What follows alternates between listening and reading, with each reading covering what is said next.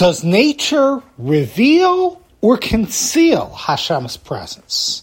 This question is really the distinction, the fault line between the believer and the non believer, the Ma'amin and the Eino Ma'amin. Let me explain.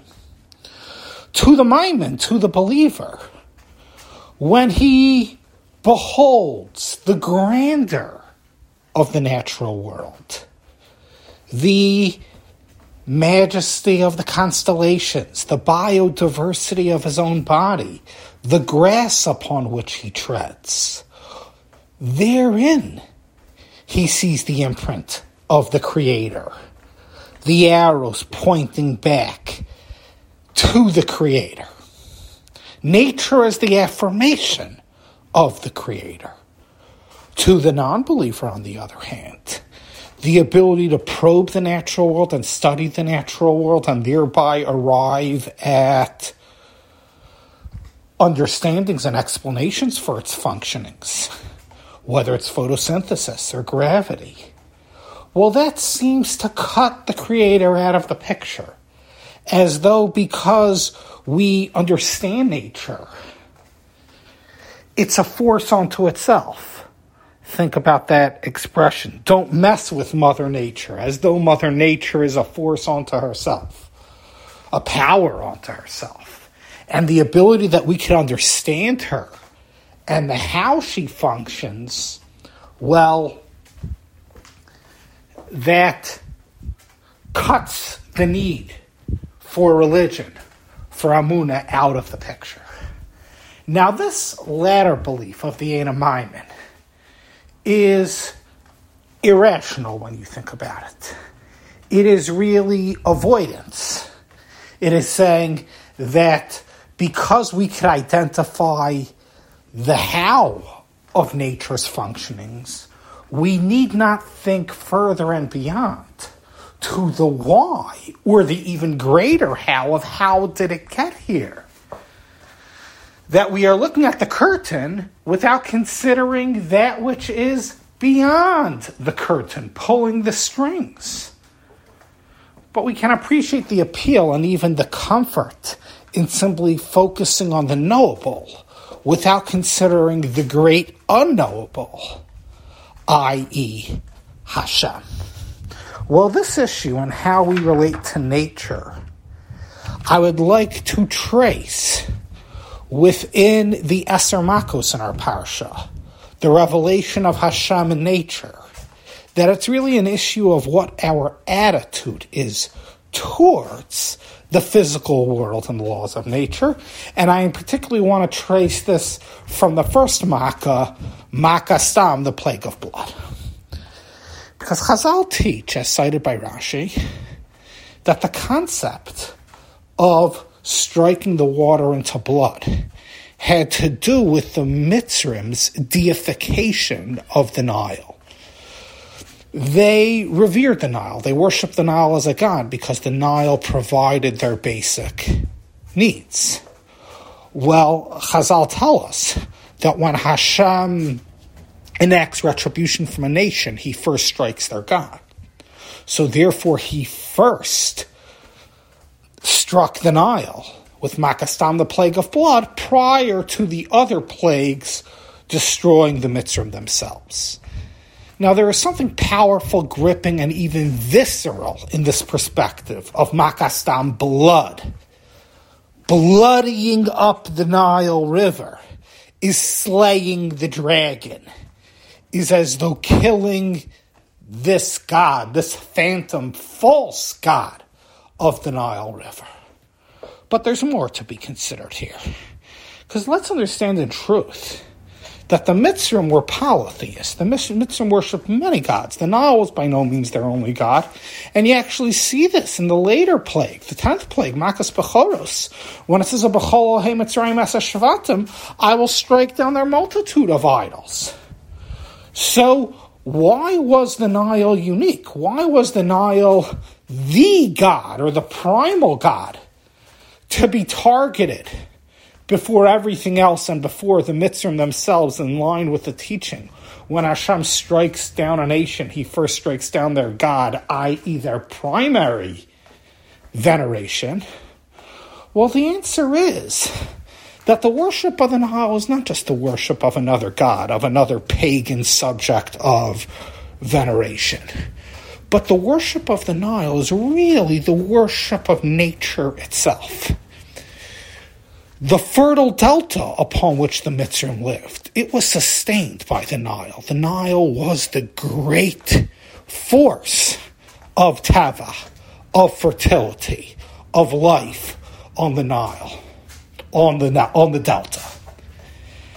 And when you think about it, veneration of the Nile then is really not an archaic ancient pagan belief, but really in line with modern secularists' veneration of nature and confidence that if you master the physical sciences and the natural world, you have all your answers and you don't need religion anymore. This is the nature and the physical science is the repository of all the ultimate answers to the questions, to all the great questions, and you don't need any more. And if you can marshal the sciences and nature for your interests, you're good to go and you no longer need to fear disease and other threats as the ancients did. Ha, those ancients who had to turn to religion. That's how modern secularists see nature and their veneration of science and nature. It's functionally the same thing going on with the Mitzrayim of old towards the Nile River, their source of fertility.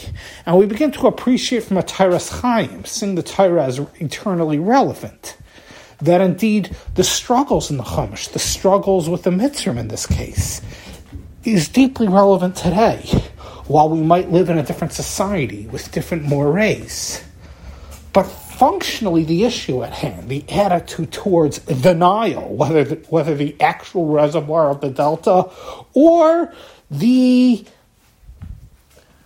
forces of nature, whatever they might be, that man continues to venerate today and believe therein lies the answer to the great questions.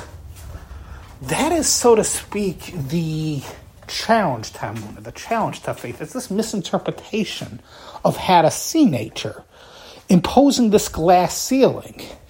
Nature, and that's it, as opposed to appreciating that, in fact, nature is pointing to that which lies beyond.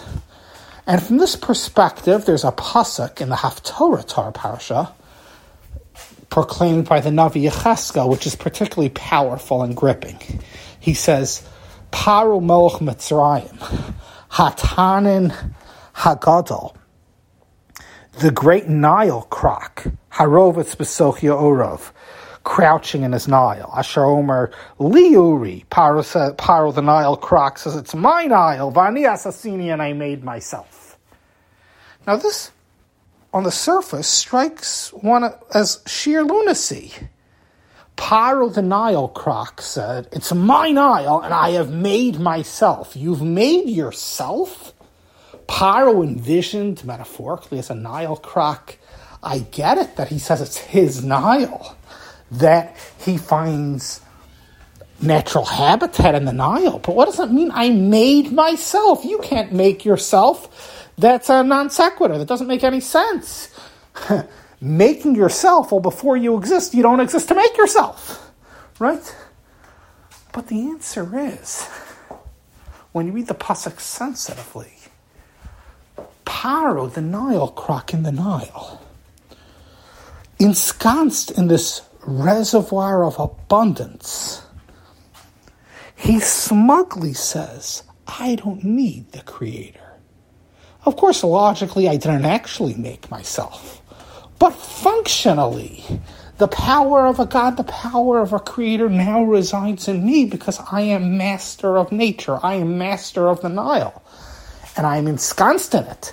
I've been able to marshal it to my advantage. This is the same delusional smugness which a secularist has, which modern science has in terms of medical advances and the like, when they do not approach it from an Amuna perspective, that these are this is a bracha from the Creator, an ability to marshal science, but by no means is science the ultimate answers the signs provide the ultimate answers.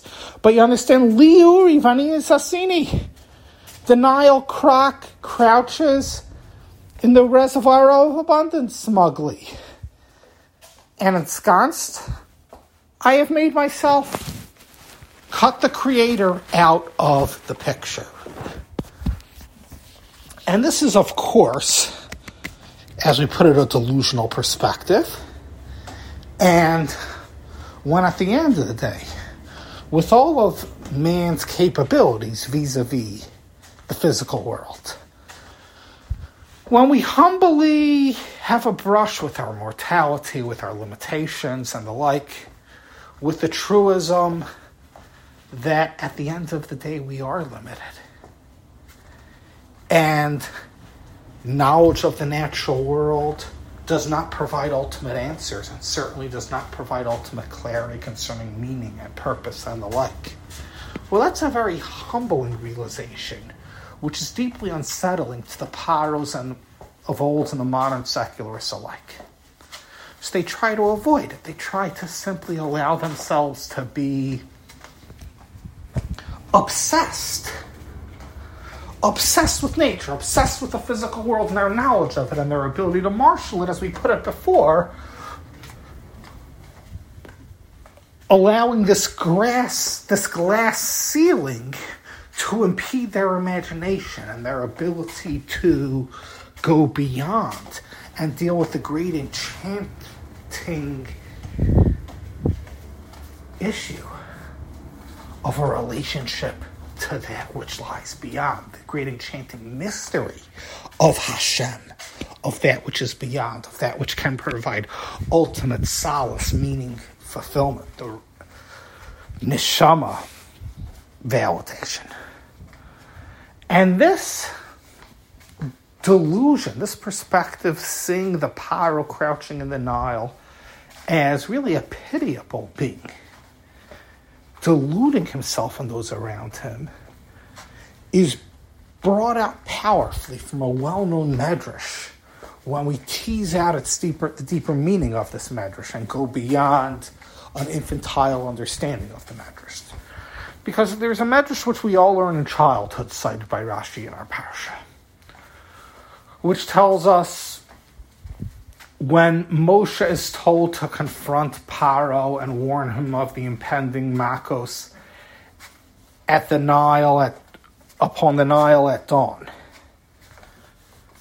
The reason for the, for this directive was as follows: Well, Paro claimed self deification. He told the Egyptians that he was a god. Well, how did he deal with the issue of his need to excrete? Not a very godly behavior, well, in the Nile, at dawn, away from the people, unnoticed by the people, in the concealment of the riverbed and the concealment of the wee hours of the morning, he relieved himself and thereby was able to maintain in the public eye this above it all above human needs, I'm a God.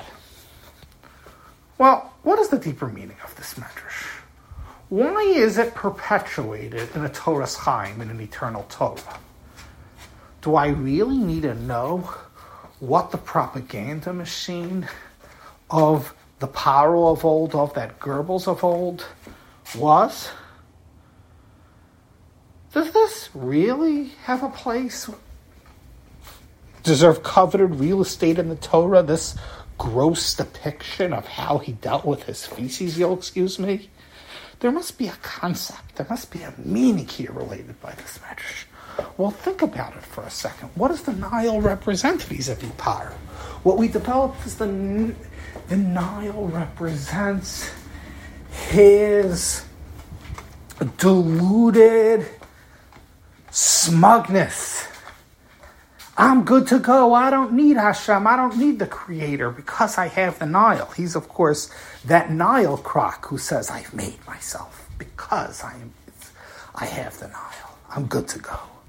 So Paro concealing his need to excrete in the Nile really means Paro masked his physical limitations, the, masked the, on a deeper level, the frightening state of man that at the end of the day, we're vulnerable.